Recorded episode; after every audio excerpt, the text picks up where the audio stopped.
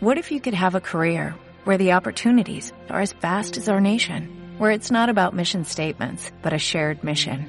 At U.S. Customs and Border Protection, we go beyond to protect more than borders, from ship to shore, air to ground, cities to local communities. CBP agents and officers are keeping people safe. Join U.S. Customs and Border Protection and go beyond for something far greater than yourself. Learn more at cbp.gov/careers. En el primer caso, velocidad de la luz, nulo, les iremos adelantando conceptos que se verifican determinados fenómenos que ustedes asocian a la parapsicología, tales como las comunicaciones telepáticas. El WAM, analizado bajo este sistema tridimensional de referencia, presenta una uniformidad absoluta, entropía máxima, dirían ustedes. Aunque este estado de entropía máxima o degradación podrá darse en cualquier otro sistema referencial en el que la velocidad de la luz sea no nula. En el caso límite de velocidad de la luz infinita, el WAM puede considerarse como no existente. WAM oído, pues podría asimilarse a una identificación de todos los Ibozou consigo mismos, es decir, a un solo Ibou que, como saben ustedes, carece de realidad física. Esto último es preciso que lo comprendan ustedes antes de seguir adelante, aunque es difícil de aceptar si utilizan los habituales razonamientos lógicos. Veamos. Si ustedes se imaginan en el espacio una infinita gama de esferitas, de bolitas polícromas, cada una difiriendo entre las demás por su color y dentro de su color por su tono o matiz, tendrán, como les decíamos en párrafos precedentes, una imagen grosera del Guam. Imaginen ahora que localizan de pronto dos esferitas exactamente del mismo color y matiz. Utilizando los mecanismos lógicos al uso, dirán ustedes que si ambas bolitas están en sitios distintos, son diferentes entidades son dos bolas en suma, y que esa pluricidad de esferas diferenciadas cromáticamente ha fallado lamentablemente. Pero si ese razonamiento lo traslado al cosmos, si usted localiza dos Ibozou, que hasta ahora eran distintos, pues sus ejes, o AU, estaban orientados en otra dirección, si ahora, repito, usted los contempla desde tal perspectiva, que ambos Ibozou son iguales, usted deberá utilizar otro razonamiento, disociado de la lógica equivalente, y asegurar esos dos Ibozou son el mismo Ibozou. Y en efecto, una pareja de Ibozou que en un sistema referencial aparecían diferenciados, tratándose tal vez de un neutrino y de un pión respectivamente, al cambiar de ejes de referencia, ambas subpartículas que en el otro marco aparecían al observador como tan distantes, que pertenecían ambas a dos galaxias distintas. Después, en otro sistema tridimensional, han de ser consideradas como un mismo Ibozou, más la probabilidad de que eso ocurra para una pareja de Ibozou alfa y beta es prácticamente nula, cuando el nuevo sistema referencial difiere angularmente del anterior muy poco. Nos apartamos un tanto de la cuestión central deliberadamente. Nosotros definimos un intervalo de tiempo, AT, como una sucesión de Ibozou cuyos IOAO difieren entre sí cantidades constantes. Vean, por favor, la figura número 61 correspondiente a la imagen número 24. Es decir, consideremos en un Ibozou los cuatro ejes OAUO. Atención al verdadero concepto del OAUO, llamados por nosotros OAUO Uxjiji, pues representan precisamente el marco tridimensional de referencia. Vean ahora la figura número 62, correspondiente a la imagen número 25. OAUO Uxjiji, que no existen en realidad, es decir, son tan convencionales como un símbolo, pero que sirven al matemático para fijar la posición del OAUO real. Vean ahora, por favor, la figura número 63 correspondiente a la imagen número 26. Si dentro de ese marco ideal oscila el AUO real, representado en el dibujo con la forma de una U, imaginen ahora un nuevo sistema referencial de dos OAUO UXJJ, cada uno de los cuales forma 90 grados con los cuatro anteriores dibujados en esta misma imagen 26. Este nuevo marco de acción de un OAU real, simbolizado en el dibujo con una T, y el anteriormente definido, definen respectivamente espacio y tiempo. Observen que los OAXO, ejes rectores, símbolos U y T, que definen espacio y tiempo, poseen grados de libertad distintos. El primero puede recorrer IOXAO, ángulos espacio, en tres orientaciones distintas, que corresponden a las tres dimensiones típicas del espacio. El segundo está condenado a desplazarse en un solo plano. Vean ahora la figura número 64, correspondiente a la imagen número 27. Dos ibozou, cuyos ejes o axo T1 y T2 difieran en un ángulo tal que no exista en el WAM otro ibozou cuyo T esté situado entre ambos, definirán el mínimo intervalo de tiempo. A este intervalo lo llamaremos UI-UI-O, instante. Corresponde, como hemos indicado, a la imagen número 27.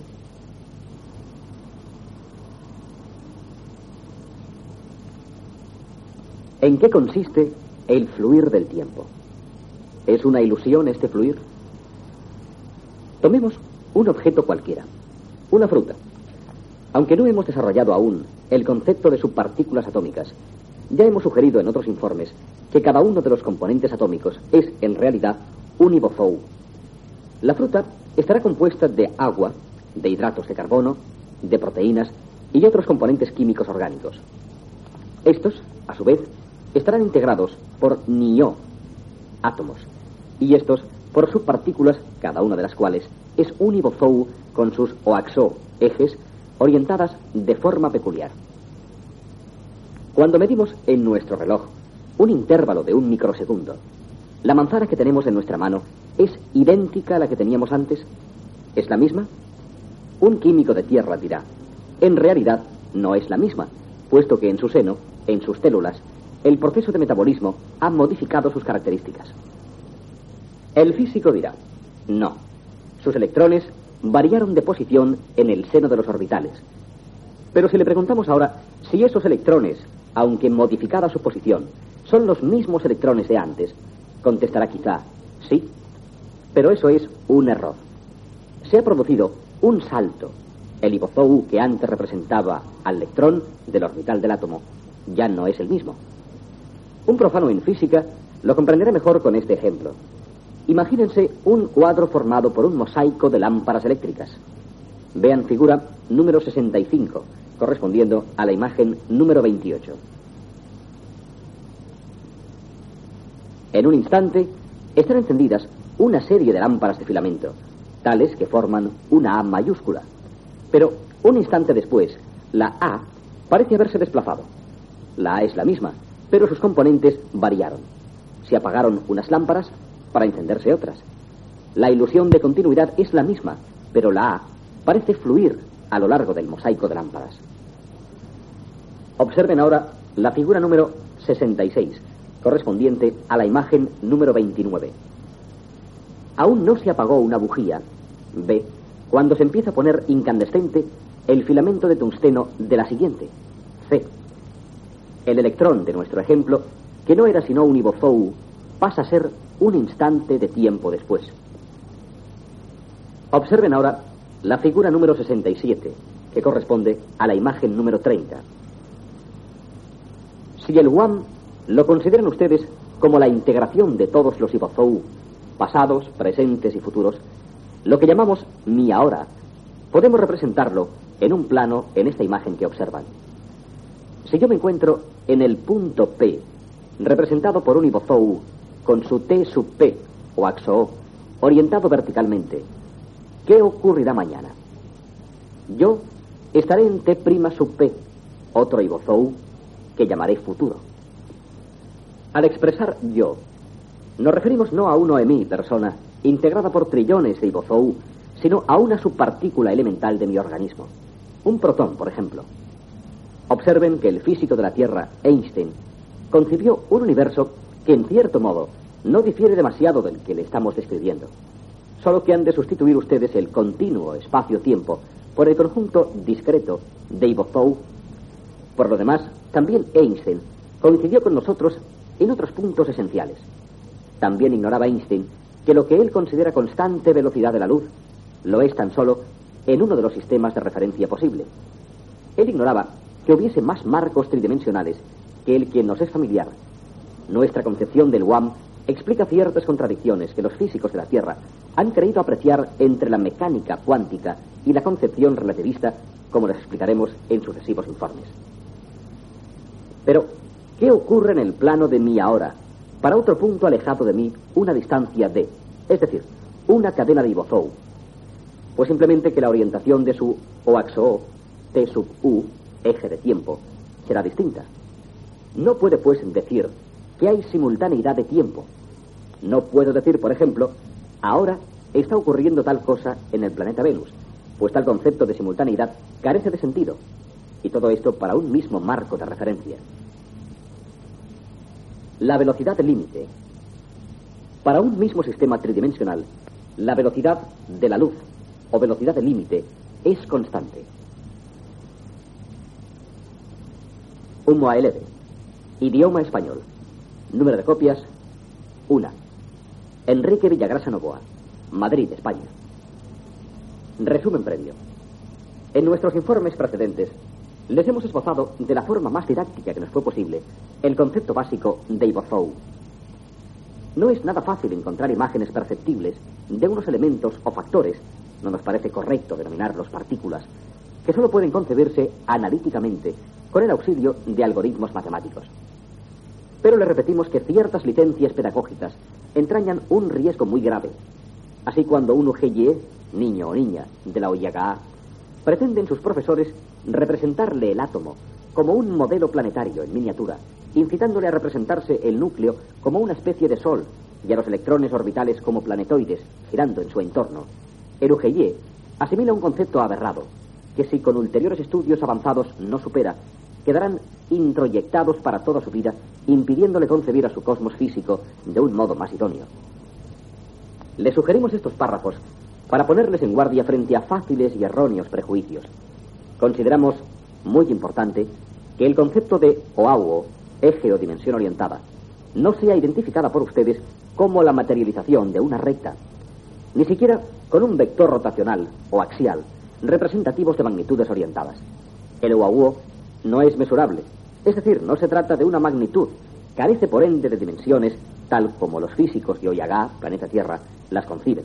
Por ello le sugerimos que no intenten identificarlo con la dimensión longitud. Sin duda, un profano en matemáticas intentaría, al conocer nuestra teoría, buscar ingenuamente una representación perceptible de tal eje. Mas nosotros sabemos que tal representación mental en ustedes es imposible por ahora. Y eso nos induce a dibujarles a ustedes los gráficos de este informe mediante representaciones esféricas y axiales, que resultan tan pueriles como el concepto de átomo aplicado por algunos humildes maestros de enseñanza elemental.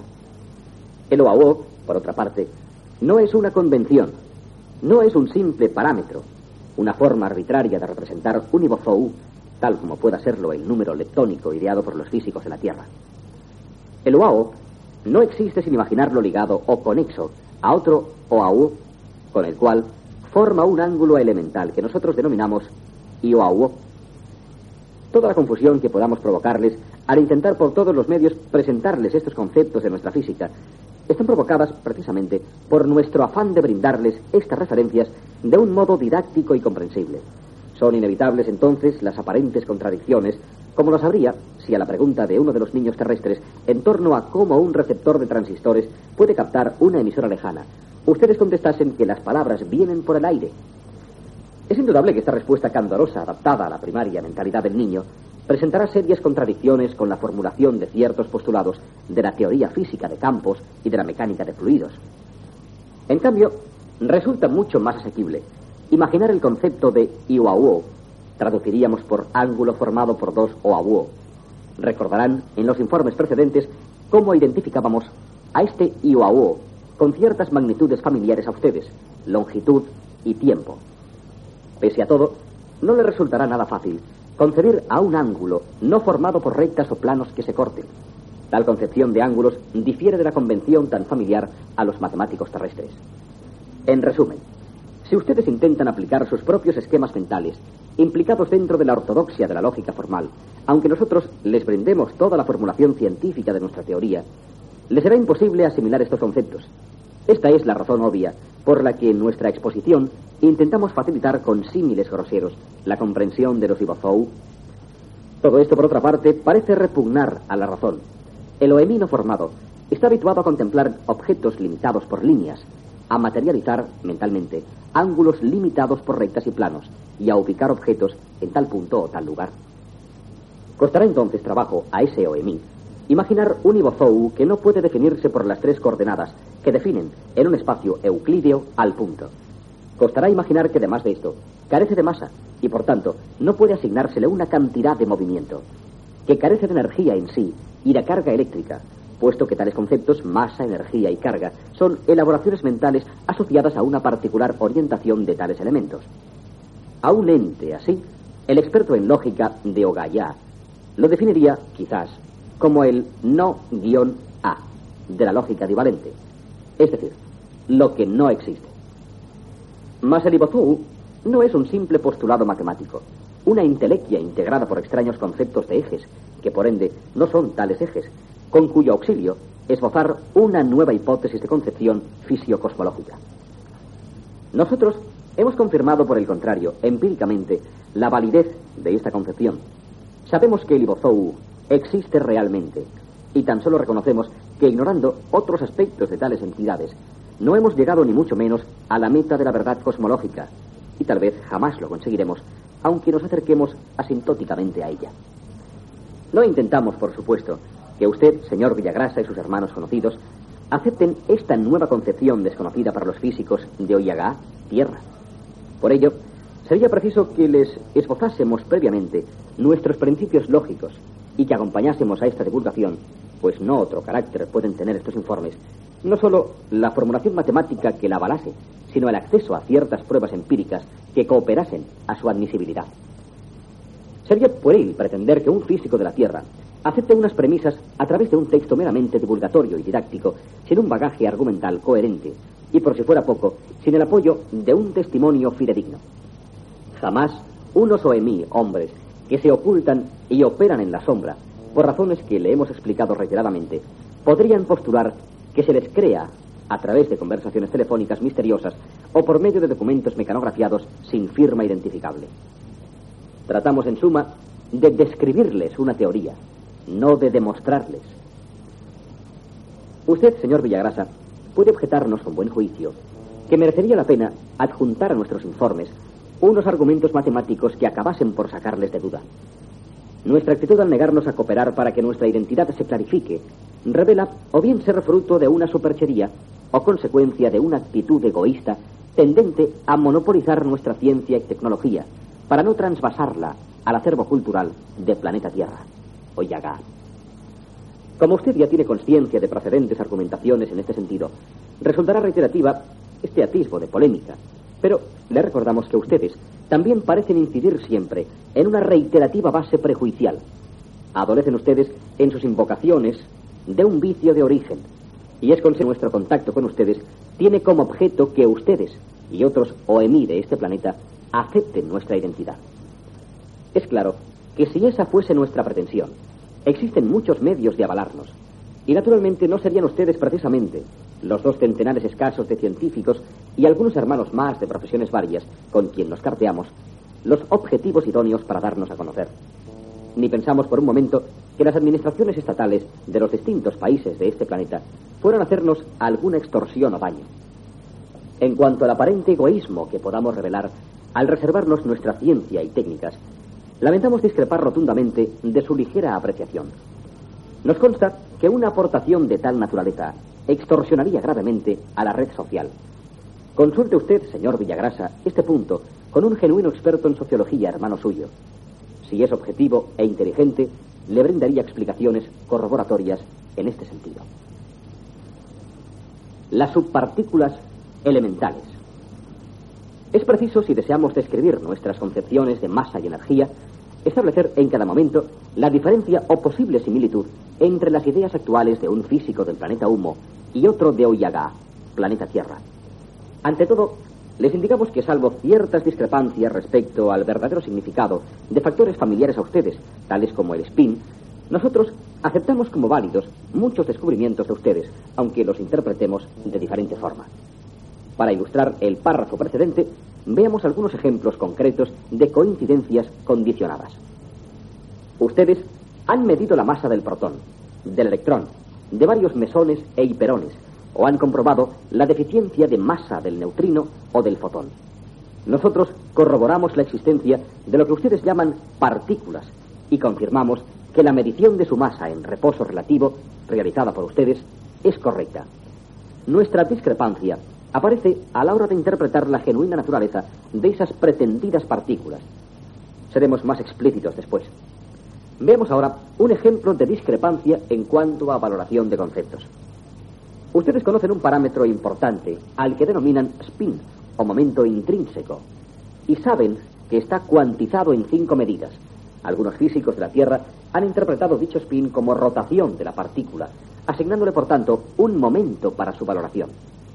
Nosotros, en cambio, sabemos que tal rotación es inexistente y que la cuantificación es una falacia pues si bien en un marco tridimensional el número de valores es finito, las posibles orientaciones del cuaternio de Oahuo que ustedes interpretan como spin jamás pueden valorarse como discretas, sino como lo que ustedes llamarían una magnitud continua.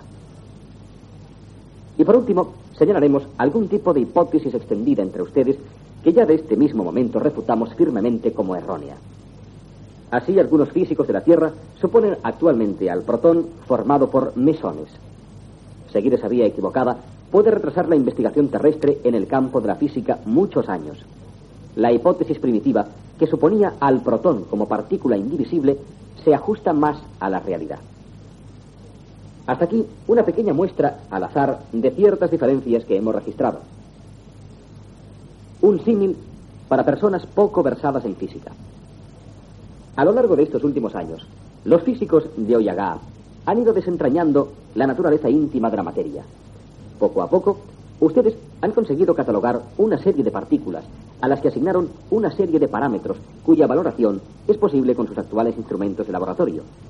Así ustedes, como indicábamos antes, son capaces de valorar la masa en reposo o en movimiento, su energía actual, su carga eléctrica, su spin y su momento orbital, no conocen la situación de una partícula en un instante dado, pero sí la probabilidad de localizarla en un punto definido. Sin embargo, muchos de los físicos suponen que una partícula tiene realidad, bien como ente concentrado en un entorno de radio limitado, o bien como cantidad discreta o quantum de energía, del cual no cabe definir tamaño o ubicación. Sin embargo, sin la existencia de interacciones y antes de la posible colisión con otra partícula, aquella puede desplazarse en una trayectoria que ustedes pueden visualizar en una cámara de niebla, por ejemplo, conservando mientras tanto sus atributos iniciales de masa, spin, orbital, carga y energía. Vamos, antes de proseguir, a exponer dos símiles didácticos. Ustedes emplean para sus fiestas populares una cadena de cohetes enlazados con una mecha continua. En el país España denominan a tal artificio traca. Imaginen que un observador contempla situado a gran distancia una calle sobre la que se ha extendido una de estas tracas. Vean, por favor, figura número 68. Corresponde a la imagen número 31. Cuando se inicia la explosión del primer petardo de la misma, un OMI corredor, portando una bengala, corre en dirección paralela al tendido de aquella. Los cohetes de la traca, al explotar consecutivamente y a gran velocidad, pueden provocar la ilusión óptica de nuestro observador, que ve el fenómeno desde muy lejos, que una luminaria corre a lo largo de la cuerda. Él creerá ver a dos luminarias que se desplazan por trayectorias paralelas, el corredor con su bengala y la ignición secuencial de los petardos. No sabrá discriminar quizá la diferencia. Incluso podrá creer que se trata de dos corredores con bengala. Vean pues la diferencia entre ambas concepciones físicas. Los físicos de Oyagá aceptarían la versión del corredor con su bengala, los físicos de nuestro planeta saben que el desplazamiento de las partículas podrían asimilarse a la metáfora de la traca. Si un fragmento de mineral radioactivo emite rayos beta, creen que el electrón que partió de un grano de la sustancia es el mismo que tras recorrer unos centímetros provoca una colisión, por ejemplo, con una molécula de oxígeno.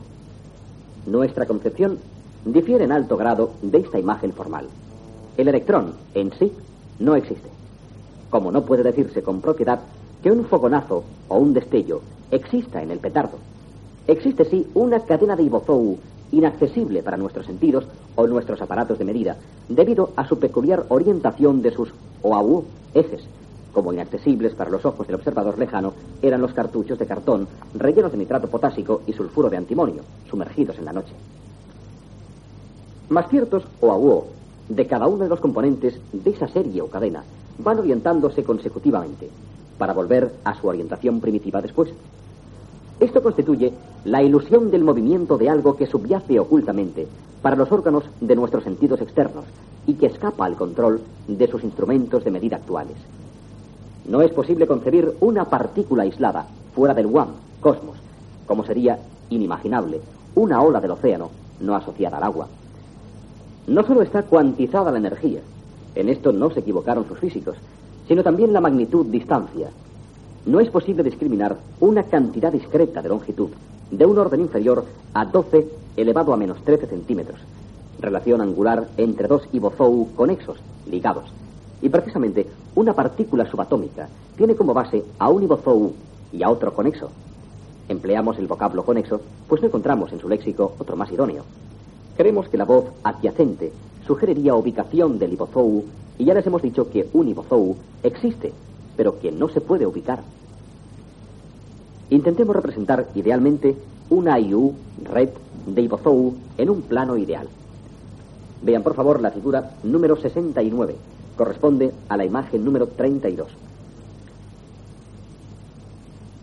Una IU red de ibozou en un plano ideal, de tal modo que ninguno de los ibozou oriente alguno de los OAO, ejes que lo integran, perpendicularmente al plano ficticio que hemos trazado con lápices de mina coloreada. Decimos que el grafismo parecido a una A es conexo con el grafismo parecido a una V, du o I, y que el grafismo parecido a una V es du o I, conexo con el grafismo parecido a una Y. A esta red vacía la identificará ilusoriamente con la nada. Para él no existirán materia, ni campos gravitatorios o electromagnético, ni interacciones débiles, ni interacciones nucleares. En suma, extrapolará tal ayuda del cosmos que él conoce. Pero imaginen que el Ibozou, representado por color naranja, orienta uno de sus OAUO, que nosotros denominamos OAUYEI, un ángulo que nosotros idealizamos en la imagen 33 con alfa igual a pi partido por 6 radianes. Esta figura número 33, a la que acabamos de hacer referencia, al igual que el resto del informe, no existe. No le fue remitido al señor Villagrasa. Según parece, y obedece a la marcha precipitada del redactor a su planeta de origen, a bordo del BED que aterrizó en Santa Mónica y que fue visto en San José de Valderas. Por tanto, este informe termina aquí.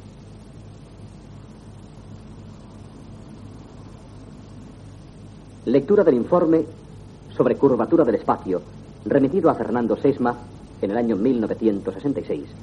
Al final de este informe se incluyen expresiones matemáticas. Humoaelede. Informe accesorio. Número de copias distribuidas, una. Idioma español. Solicitud Fernando Sesma Manzano. Madrid. Profesor Sesma Manzano.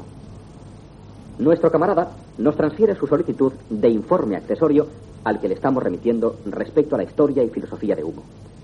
Intentamos complacer su natural deseo en torno a dos campos definidos. Distancias relativas entre astros y expresiones matemáticas en humo.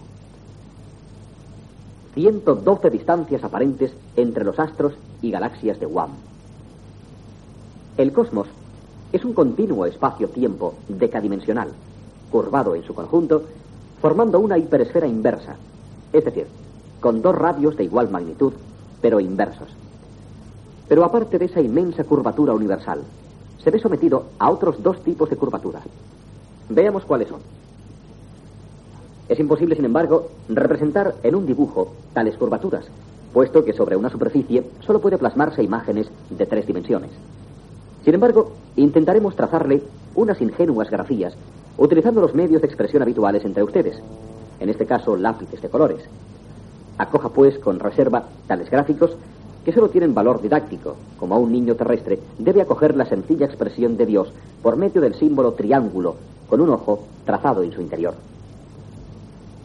Observen la figura número 70. Corresponde a las imágenes A, B y C. La imagen A le indica cómo vemos o apreciamos los humanos un fragmento del espacio que engloba dos astros cualquiera, supongamos tierra y humo.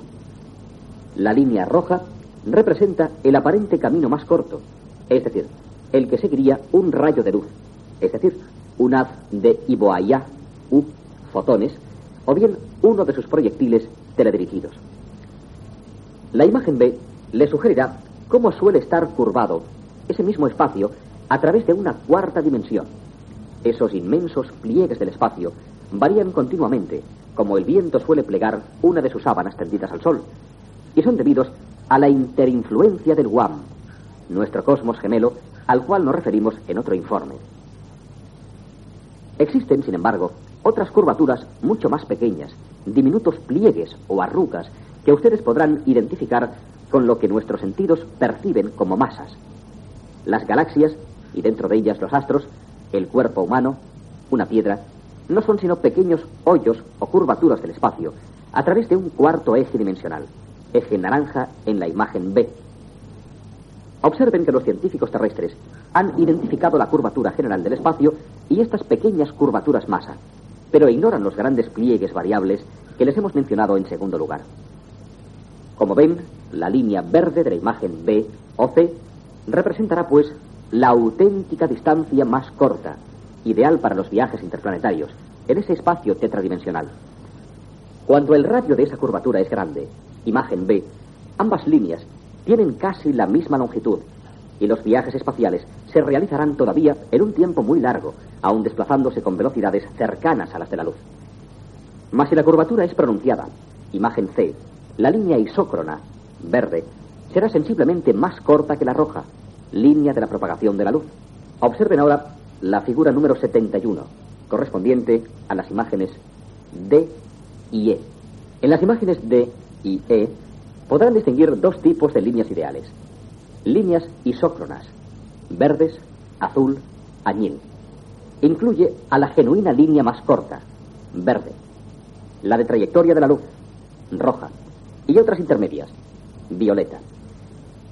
Las ISIU, líneas isócronas, se caracterizan porque dentro de esa misma línea, dos observadores, primero y segundo, comprueban que el tiempo es síncrono.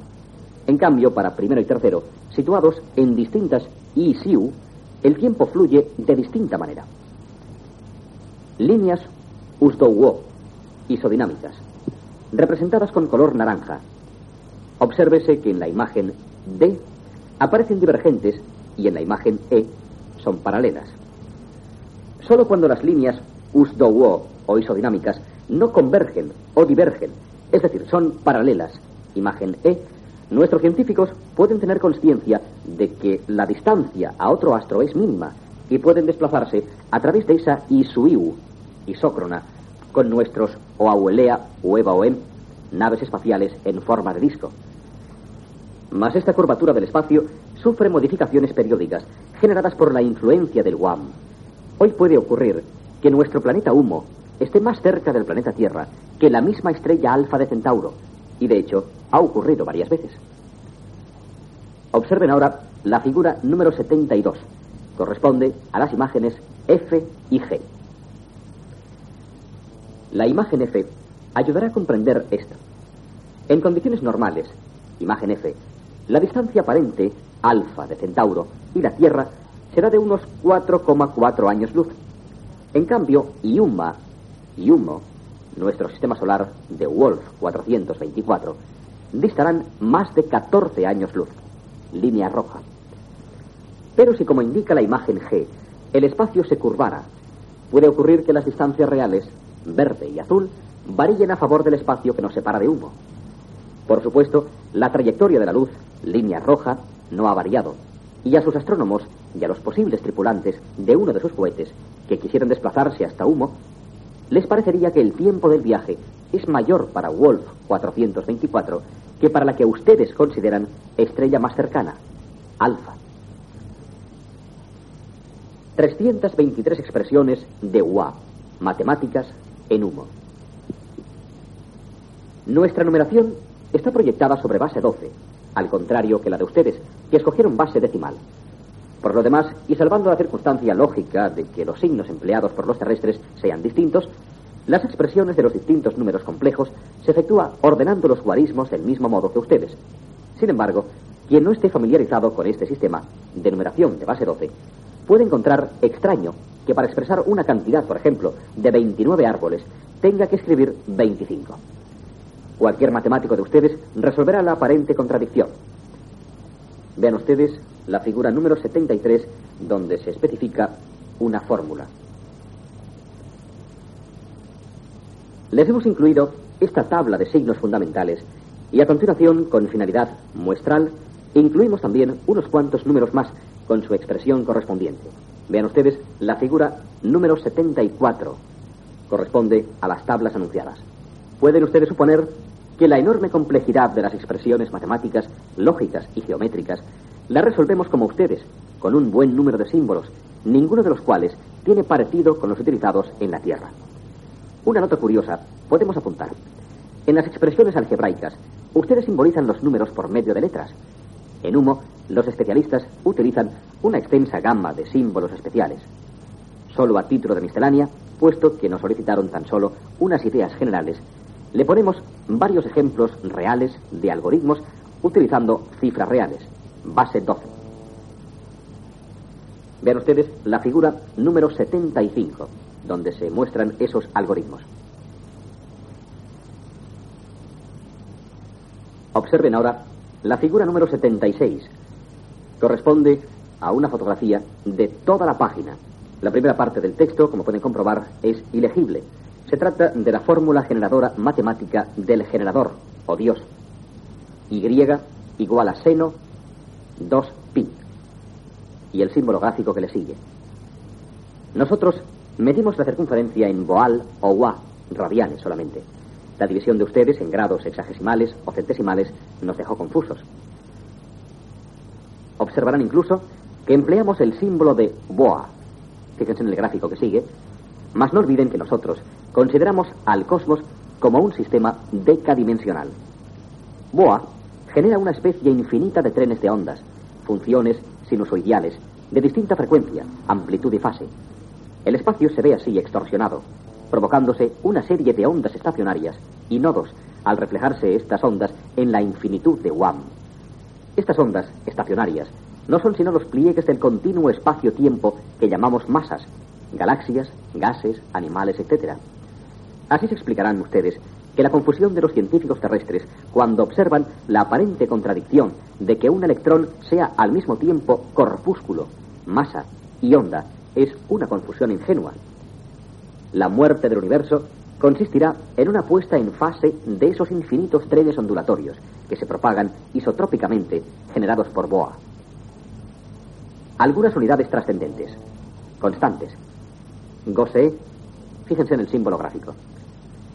Unidad de longitud cósmica utilizada en humo equivale a la distancia de Iumma, Wolf 424, a Naue en su apogeo. 76 por 12 elevado a 6 en mho. Velocidad de la luz, gráfico que sigue. Diámetro estadístico medio de nuestra galaxia, también sigue gráfico, y se pronuncia UALI. Fíjense ahora en el símbolo gráfico del ENMO, unidad de longitud oficial en humo. Es función de la longitud de onda fundamental emitida por la galaxia. Lean, por favor, fíjense en los dibujos, en los gráficos que siguen. Un enmo equivale a 1,873666 metros. Aceleración de la gravedad en humo, medida en la cota Bauaue. Fíjense en el gráfico, también sigue. Frecuencia de los impulsos de activación de los centros nerviosos. Hay dos símbolos gráficos. Situados en el plexo coroideo ventrolateral, cerebro del hombre. 6 por 12 elevado a 3 ciclo segundo. Tiempo del Huawei Bie, tiempo que tarda el hombre en enviar un impulso o unidad a través de Boaxu, esfera, a otro hombre de humo por vía telepática. Aquí finaliza el informe sobre expresiones matemáticas y sobre la curvatura del espacio. A continuación, ofrecemos lectura a la descripción o auelea, ueva o em. Informe incompleto transcrito por el mecanógrafo número uno.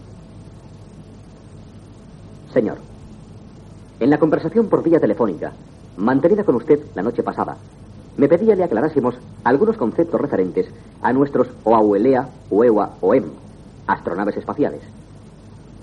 Hasta donde podemos satisfacerle, y dentro del restringido espacio de unos folios mecanografiados, intentaré saciar su natural curiosidad, advirtiéndole previamente que este resumido informe ha de tener un carácter meramente descriptivo. Pero antes, permítame excusarnos por no poder ofrecerle los nombres que nos solicita. Su reiterada insistencia de la pasada noche fue penosa para mí, pero razones de seguridad respecto a nuestra reducida comunidad de hermanos, exploradores de este Oya, astrofrío, nos impelen a la adopción de ciertas formas de conducta que a ustedes pueden parecerles quizás extremadas y hasta absurdas e inconsecuentes, pero que, no lo dude usted, forman parte de nuestra estrategia respecto a la red social terrestre. Los cortes que usted observa en la comunicación telefónica no están motivados por la simple desconexión originada al colgar el microauricular. Son una consecuencia inevitable de fácil explicación técnica del procedimiento emergente que nos hemos obligados a adoptar al establecer derivaciones anormales con sus circuitos telefónicos. Solo cuando la central está dotada con sistema de conmutación transistorizada o incluso con los equipos de barras cruzadas, pentaconta o técnicas parecidas pueden neutralizarse estos contratiempos. Estructura de nuestras UEVA OM. Un croquis de nuestras naves, trazado con lápices de minas cromáticas, expresará, aunque sea groseramente, su morfología esencial. Comprenderá usted, señor, que una descripción completa o exhaustiva de su constitución estructural, sistema de propulsión, técnica de la inversión de Ibofou, sistemas de control, etc., nos está vedada ofrecérsela. Los esquemas descriptivos o gráficos que le brindamos son lo suficientemente asépticos o abreviados en su diseño para que su posible divulgación estuviera desprovista de todo riesgo. Cualquier información de carácter genuinamente técnico, susceptible de ser utilizada revolucionando la ciencia y tecnología terrestres, con la extorsión que esto supondría para el normal desenvolvimiento de su tendencia evolucionista, ha sido cuidadosamente censurada. Salvando alguna excepción, me he esforzado en los esquemas que le adjunto en asignar cifras de código correspondientes a caracteres numéricos familiares a ustedes. Asimismo, he procurado restringir hasta el máximo la inclusión de fonemas autóctonos de carácter técnico, sustituyéndolos por su equivalente terrestre, por arbitrario y poco fiel que fuera. Solo aquellos componentes que a nuestro juicio son más característicos van asociados en la descripción presente a su voz aborigen. Observen, por favor, la figura número 77 corresponde a cuatro imágenes de una hueva OEM. La imagen número uno muestra en su croquis de base un corte en alzado de la estructura de una hueva.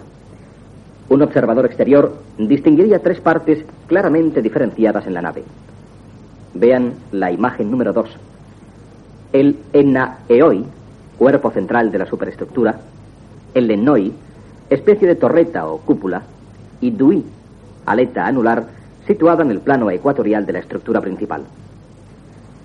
El perfil de nuestras UEVA no necesita adoptar las formas que en la tecnología aeronáutica terrestre muestran un elevado coeficiente balístico, formas ojivales, etc., cuya esbeltez es necesaria para alcanzar grandes velocidades en el seno de un fluido viscoso.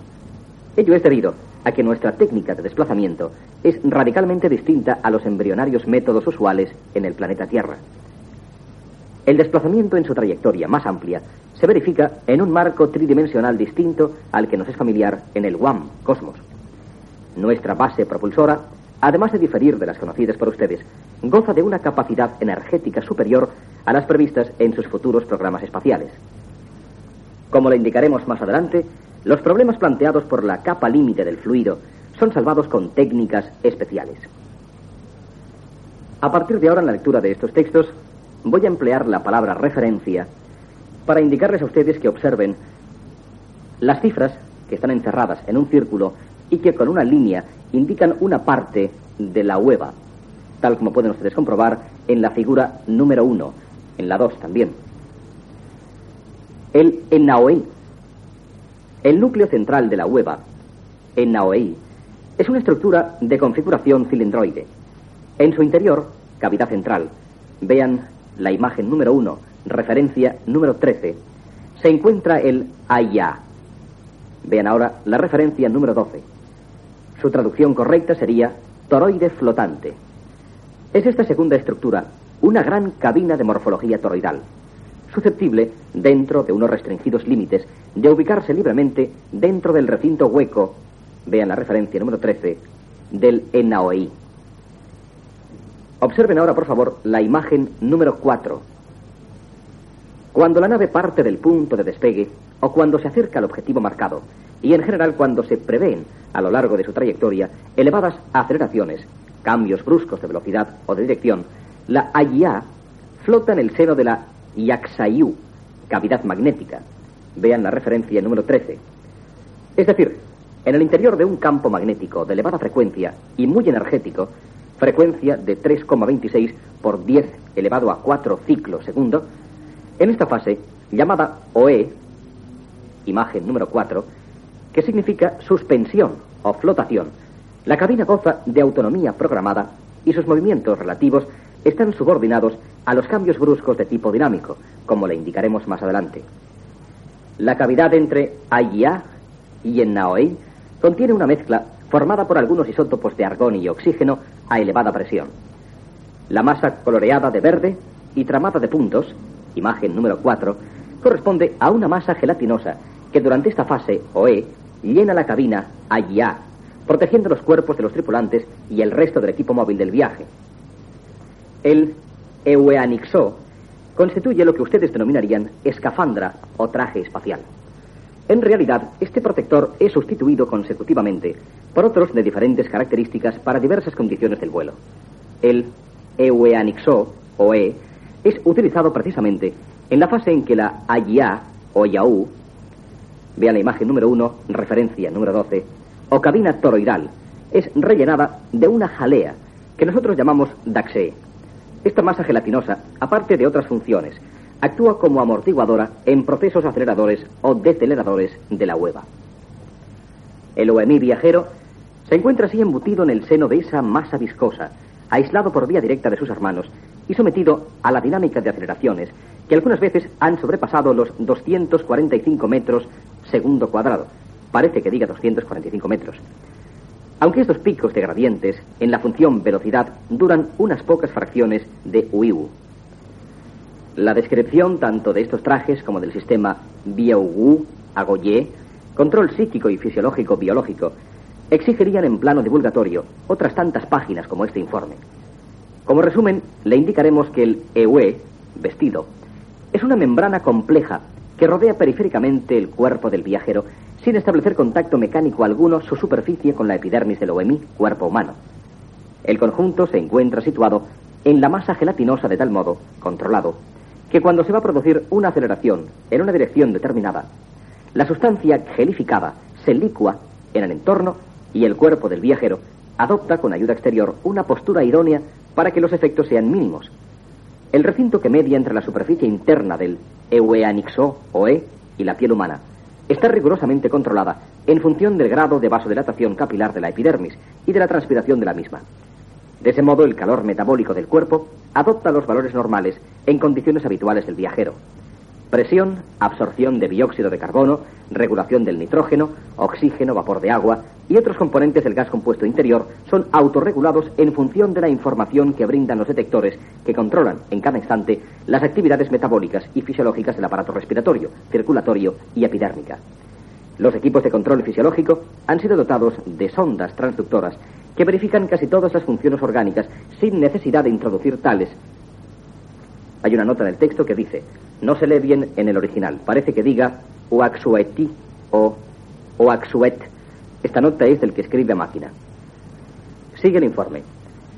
En el interior de los tejidos orgánicos, desde la actividad muscular y la valoración de los niveles de glicógeno y ácido láctico, hasta el complejo control de la actividad neurocortical que suministra datos precisos sobre el estado psíquico del sujeto, toda la gama de dinamismos biológicos son registradas y suministrada esa corriente informativa a través de cerca de 2,16 10 elevado a 6 canales informativos a un Shanmo que tras compararlas con patrones estándar dicta las respuestas efectoras o motrices a los órganos del Biaugu, a Goyer.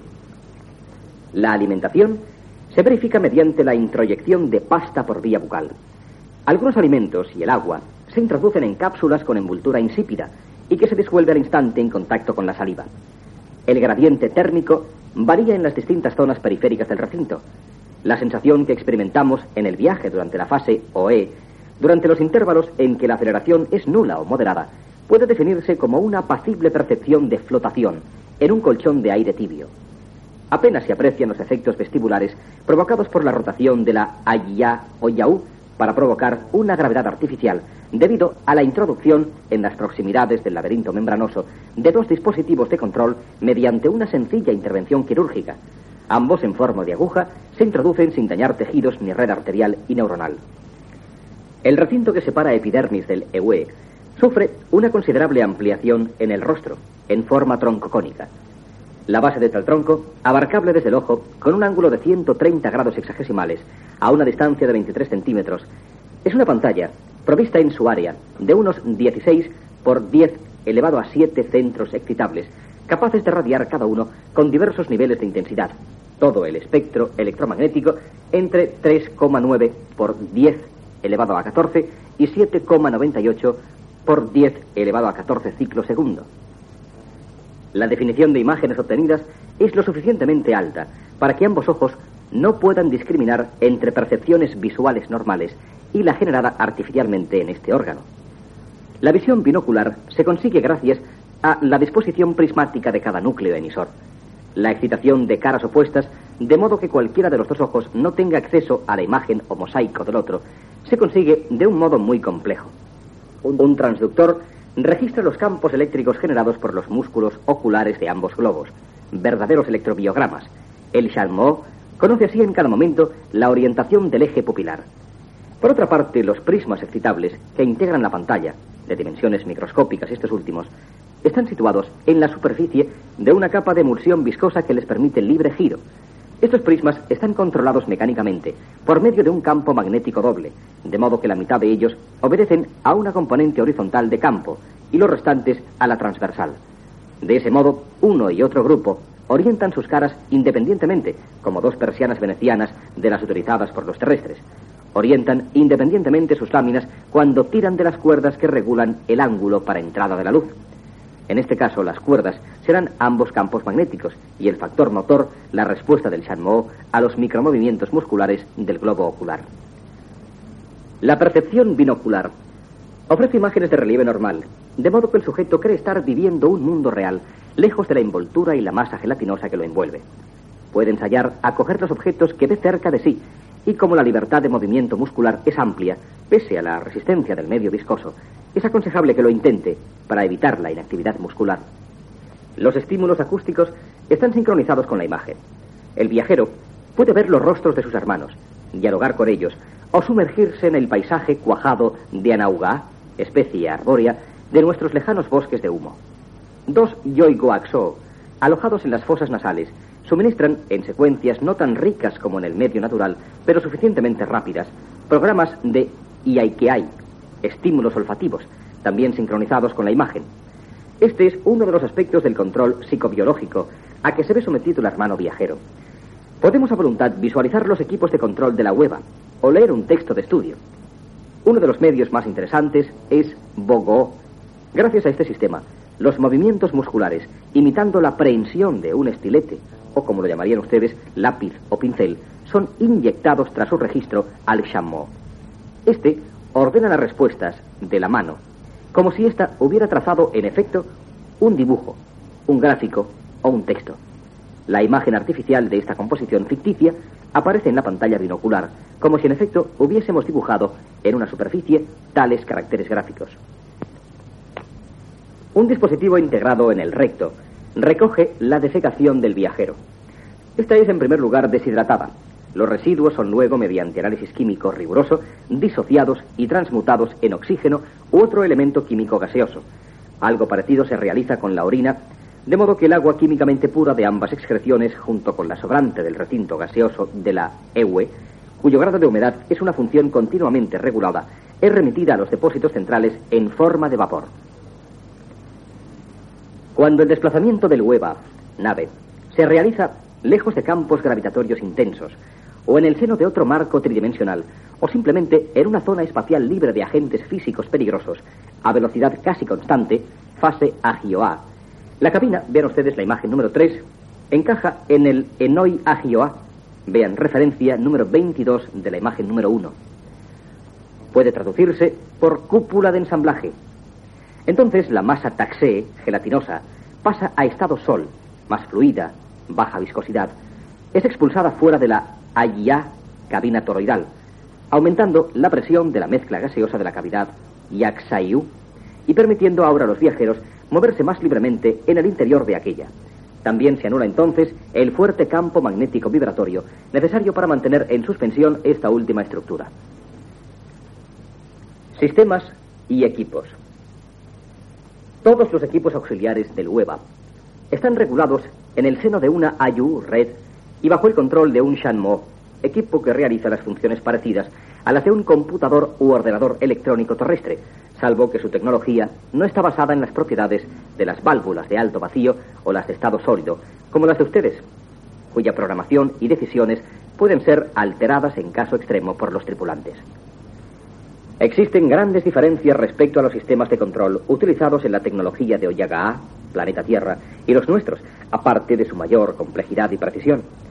Los Shanmo, ustedes los denominarían computadores, calculadoras u ordenadores de datos, no están integrados por circuitos electrónicos como los terrestres, es decir, tubos de vacío, componentes basados en el estado sólido, tales como transistores o diodos sólidos, conductores y semiconductores, inductancias, capacidades, entre otros, sino por unos órganos integrados topográficamente en cristales estables, llamados por nosotros Odu-Ngoa, amplificadores nucleicos.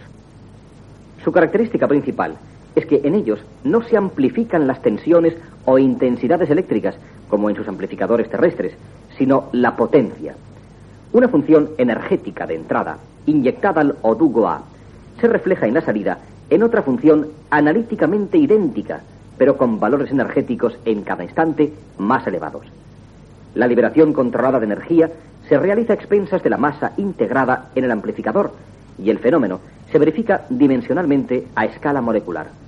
En el proceso intervienen los suficientes átomos para que la función pueda ser considerada microfísicamente como continua.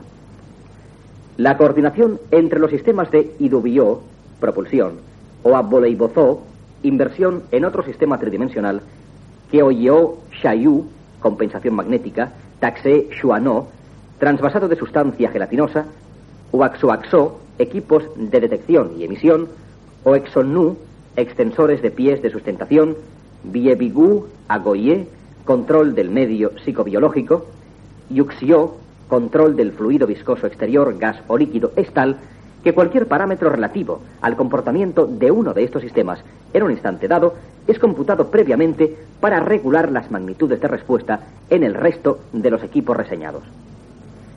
La técnica es similar en su base operativa al sistema denominado por ustedes con el nombre de control por retroacción con el auxilio de un ordenador. La diferencia estriba en que nuestros ordenadores, Chamot, operan en una primera fase con un análisis de funciones continuas, analógico, y luego, por un proceso automático de muestreo estadístico, selecciona unos parámetros básicos, secuencia de datos, realizando los cálculos digitalmente y ofrecer una respuesta definitiva, cuantificada. La fiabilidad de la respuesta es prácticamente la unidad, expresada según el lenguaje matemático de ustedes. En la imagen número 5, le ofrecemos un diagrama resumido y abreviado de la AIU red que coordina toda la dinámica del WEBA. En realidad, esta imagen número 5 no figura en este informe. Los equipos en conexión no pueden ser controlados directamente por los tripulantes, aunque estos tienen opción entre dejar a los Shanmo que adopten decisiones como órganos sensorios motrices o modificar sus respuestas lógicas siempre que las decisiones de nuestros hermanos no sean impugnadas por los Shanmo a causa de riesgos no previstos por la mente del OMI, hombre. Adui, hay propulsión.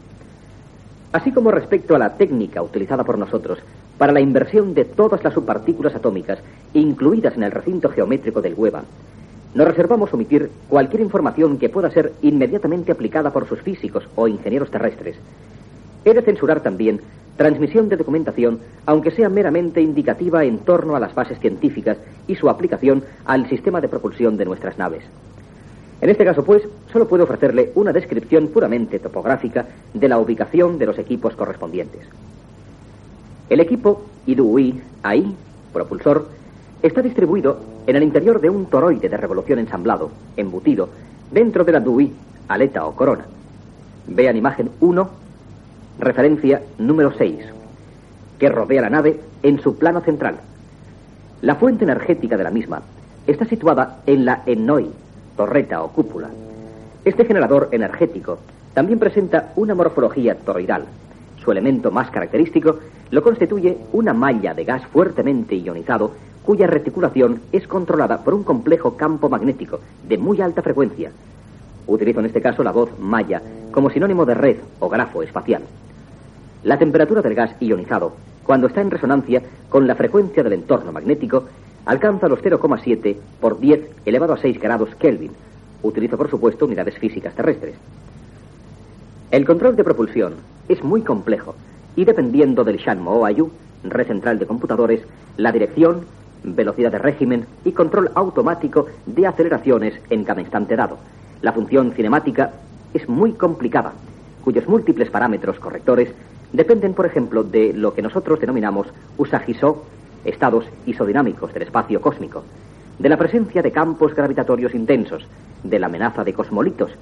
Perdónanos que usemos este neologismo nuestro que juzgamos más afortunado que las voces meteorito o aerolito. Posibles ataques de astronaves extrañas, zonas espaciales de radiación iónica, electromagnética, gravitatoria, peligrosas o perturbadoras para nuestros sistemas de a bordo, etc. Ibozoaida, inversor de partículas. La ubicación de este equipo hay que señalarla en toda la masa sólida de la estructura, aunque el núcleo de control está fijado en todos nuestros modelos de hueva en la ENOI, especie de cúpula cilindroide que corona nuestras astronaves. Observen la imagen número 2, referencia número 1. Es quizás, si exceptuamos el equipo IDUI AI, el factor vital de nuestras OAULEVA o EVA-OEM, cuyas raíces fonéticas son OAUO, dimensión, OLEA, penetrar, taladrar. El fonema olea tiene distinto significado en función del contexto verbal en que se ve enmarcado. La acepción más correcta cuando se aplica al campo técnico es cambiar, pasar de un medio a otro medio físico y en el lenguaje matemático significa incrementar o decrementar el valor de un ángulo en otro ángulo infinitesimal. Esta sería, en el caso que estudiamos, la versión más fiel de la raíz fonética. Ueva, vehículo, nave. Oem, entre astros, sideral, de masa esférica a masa esférica. Toda la superestructura de la astronave, como explicaremos más adelante, está protegida por una sustancia cerámica finamente perforada que recubre el blindaje exterior de aquella. Se ha delimitado una corteza espacial de seguridad cuyo espesor alcanza un valor de delta U igual a 0,0176 enmo. Un enmo equivale a unos 1,873 metros, que rodea a toda la hueva. Llamamos ITOA a la superficie ideal umbral que separa el recinto, cuya morfología es similar al de la nave, del resto del espacio. Observen ustedes la figura número 78. Vean la imagen número 7. Cualquier partícula subatómica o quantum energético, IBOZOU, situado en el interior de este recinto, puede ser invertido dentro de otro sistema tridimensional. Por ejemplo, vean ahora la imagen número 6, un neutrón A correspondiente a cualquier masa del interior de la nave, e incluidas las masas de los tripulantes, por supuesto, gases, radiaciones, iónicas, etc. Así como, por ejemplo, otro protón correspondiente, B, a la cubierta o blindaje, así como todas las subpartículas atómicas y energéticas, C, de cualquier molécula de gas o partícula de polvo cósmico contenido en el reducido entorno cortical de espesor delta U, limitado por ITOA, parecerán desaparecer ante la vista de un observador imaginario, provisto de un excepcional equipo de observación, situado fuera del recinto limitado por ITOA. Esta transformación instantánea, que nosotros denominamos ovoleidad, es provocada por el mismo equipo ibozoaidad. Vean la referencia número 8, que corresponde a la imagen número 1, que invierte simultáneamente los ejes orientados de todos los ibozou, incluidos los propios de su estructura. No puedo ni siquiera sugerirle cuál es la base técnica de este sistema, que sin duda para los ingenieros terrestres ha de resultar hoy su sola alusión una fantasía enmarcada dentro de la fantasciencia. Pero sí puedo ofrecerle algunos datos complementarios. La aportación de energía necesaria para esa transformación física es muy grande y viene representada para nuestra hueva en la representación gráfica de la función P igual a phi, paréntesis, T, cierra paréntesis. Vean ahora la imagen número 8. La energía necesaria puesta en juego hasta el instante T sub cero, o apoleidad, instante en que todas las subpartículas sufren su inversión, es restituida íntegramente sin pérdidas, de modo que delta W sub 1 es igual a delta W sub 2, representadas ambas por las áreas rayadas del gráfico, retransformándose en el nuevo marco tridimensional en forma de masa. Delta W sub 2 representa este equivalente energético de la masa generada. Su significado físico lo comprenderá mejor si le indico que inmediatamente después de T sub 0, y por tanto, en el nuevo marco de tres dimensiones, la hueva se desplaza a una velocidad superior sin que el cambio brusco de velocidad, aceleración infinita en el instante T sub 0, haya sido acusada por la nave y sus tripulantes. P sub 0 representa la cota de potencia umbral necesaria para transformar toda la masa M sub 0 de la hueva. No representa no la masa en reposo absoluto, sino la masa real respecto a un sistema referencial en el instante T sub 0. La potencia límite, P sub 0, es igual a phi, paréntesis, M sub 0, cierra paréntesis. M sub 0 engloba no solo la masa de la hueva, sino también la de las partículas contenidas en el recinto de la ITOA. Imagen número 7. La morfología estructural de nuestras Oauelea o Eva OEM presenta un perfil peculiar que se aproxima bastante bien al prototipo ideal llamado por nosotros ioniana.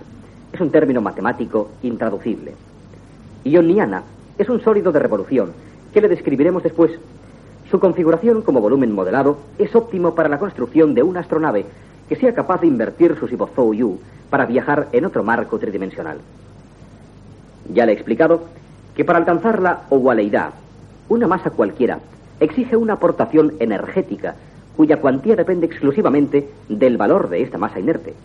Claro es que tras esta inversión, esa energía es restituida paulatinamente en forma de masa, pero ello es otra cuestión marginal. Sin embargo, la aportación de energía no se realiza en un instante. En un proceso previo van aportándose en cada instante diferentes niveles de potencia cercano al instante T sub cero de la ovualeidad la potencia necesaria va incrementándose hasta alcanzar en algunos modelos de estructura elevadísimas cotas. La función potencia, función de tiempo, es distinta para cada tipo geométrico de estructura. Es decir, varía con el perfil o forma del recinto. Vean ustedes la figura número 79. Corresponde a la nota número 10, imagen A.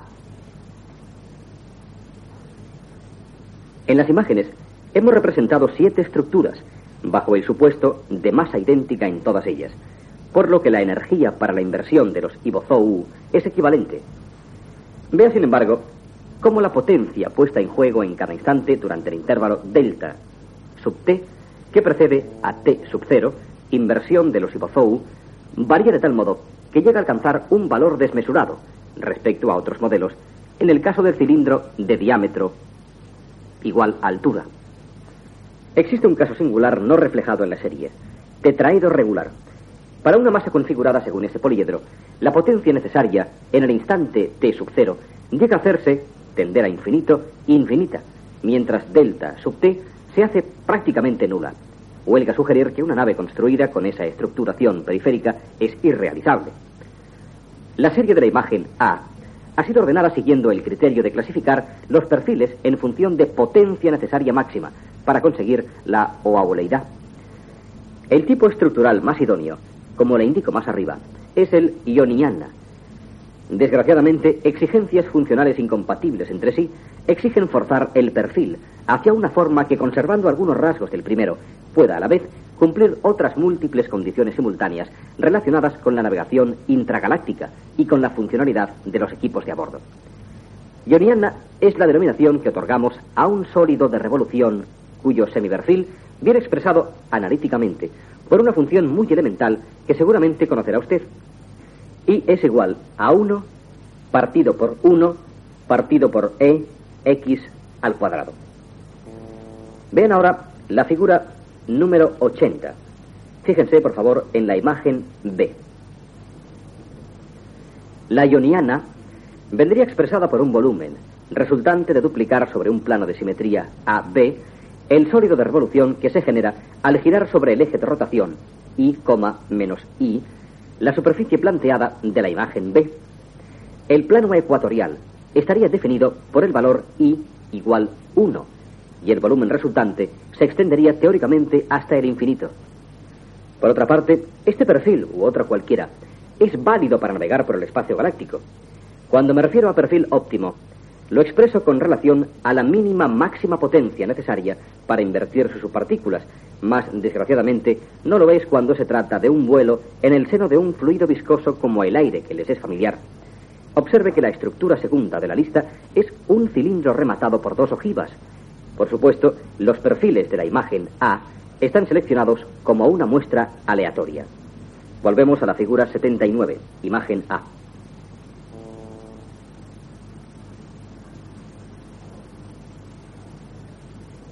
Ahora pasamos a la figura número 81. ya o Ayu Recinto para los tripulantes.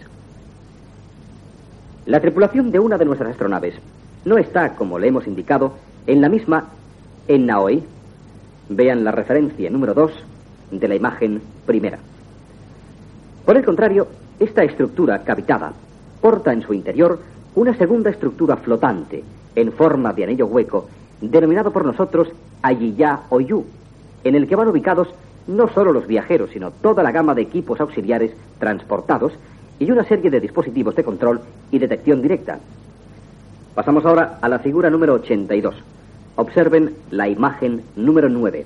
La situación de esta cabina flotante, provista de salidas o escotillas, llamadas por nosotros IMA, en el interior de la cavidad, Yaxayu, puede representar dos fases. Fase OE. Suponga usted una primera fase de vuelo o desplazamiento de la hueva en que ésta no se desplaza a una velocidad de régimen moderadamente constante o con picos de aceleración soportables. Es decir, en un intervalo en el que la nave, por necesitar alcanzar altos niveles de velocidad, se ve precisada a sufrir grandes pendientes de la función de t, velocidad. El interior de Ayiyau se llena previamente de una masa viscosa en estado denominado por los físico-químicos de la Tierra con el nombre de gel, se trata de un compuesto de bajo punto de gelificación en suspensión hidrosol, en un principio contenido en Yaxayu. Pasen ahora, por favor, a la figura número 83. Vean la referencia número 13 que corresponde a la imagen número 1. Referencia número 13 que corresponde a la imagen número 1. Su coagulación en unos casos y regresión ulterior al estado sol coloidal se efectúa gracias a las características del disolvente empleado, puesto que para una temperatura umbral de 24,611 grados centígrados, medida terrestre, pasa a convertirse en un electrolito de elevada conductibilidad. Sus propiedades tixotrópicas son nulas, de modo que cualquier efecto dinámico en su seno, agitación, no provoque su transformación en sol. Previamente también, nuestros hermanos viajeros se han revestido con el Euenaxio, traje protector hermético, de modo que los OEMI, cuerpos humanos, quedan en suspensión en el seno de la jalea, taxé, con elevado índice de viscosidad que, entre otras funciones, actúa como protector o amortiguador frente a los elevados picos de aceleración que experimenta la estructura en determinadas ocasiones. Simultáneamente, el Ayiya o Yu flota en el interior de la superestructura de la hueva, en el seno de un campo magnético muy energético generado por el Axo Shayu Ai ubicado en otro toroide embebido en la DUI. Ven ustedes en la imagen número 1 la referencia número 14.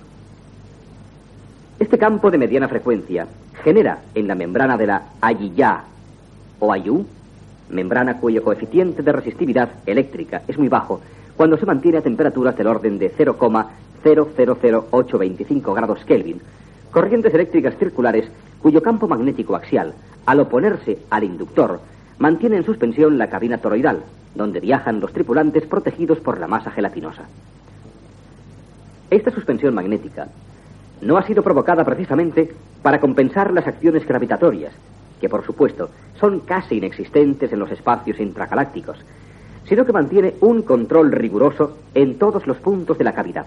En cuanto a la intensidad de campo, frecuencia y gradiente, esta Yaxaoyu se comporta como un colchón perfectamente elástico que amortigua los bruscos efectos dinámicos sufridos por la nave. De ese modo, gozamos durante el viaje de la doble protección que representa por una parte la taxe, jalea, y por otra el medio elástico, controlado magnéticamente. Claro que ni aún tal protección bastaría frente a ciertas cotas de aceleración que jamás llegan a sobrepasarse, pese a que ciertos efectos que explico al final de este informe aparentan lo contrario. Fase Agioa. Observen ustedes la imagen número 3. Pero dentro de la larga trayectoria de nuestro viaje, y una vez alcanzado un régimen estable cinemático, huelgan todas las medidas de seguridad descritos. El proceso de estabilización es el siguiente. Por medio de un control riguroso del campo magnético, la cabina Ayiya o Ayu se sitúa exactamente axialmente a la hueva, descendiendo su centro de gravedad respecto del de la nave, hasta ensamblarse o encajar en una protuberancia situada en la base, llamada Ennoi Ajiyoa. Pasen a la figura número 84. Fíjense en la imagen número 10, referencia número 22. Imagen número 10, referencia número 22. Esta conexión o ensamblaje no supone un contacto mecánico entre superficies. Por el contrario, queda una separación de unas 0,6 duodécimas de mo. Vean ahora la referencia número 58 de esta misma imagen número 10. Esta separación de unas 0,6 duodécimas de mo, que se llena, como veremos después, con suspensión coloidal que actúa como lubrificante. En efecto, simultáneamente, ha comenzado un segundo proceso en el interior de la cabina. La masa gelificada es llevada mediante un doble efecto, cambio térmico e ionización controlada, al estado de hidrosol, como la denominan sus hermanos científicos. Dicho de otro modo, la jalea protectora adopta de nuevo la estructura líquida inicial de suspensión coloidal. La masa líquida es bombeada al exterior, es decir, a la Yaxayu, cavidad magnética rellena de argón oxígeno. Esa masa licuada puede dividirse, en ausencia de campo gravitatorio, en multitud de corpúsculos esferoidales que flotan en el seno de la cavidad. Los tripulantes podemos entonces movernos con libertad en el interior del largo corredor anular, tras desembarazarse de una fracción de su Eueanixo. A esta fase se le denomina, como le expresé anteriormente, agioa.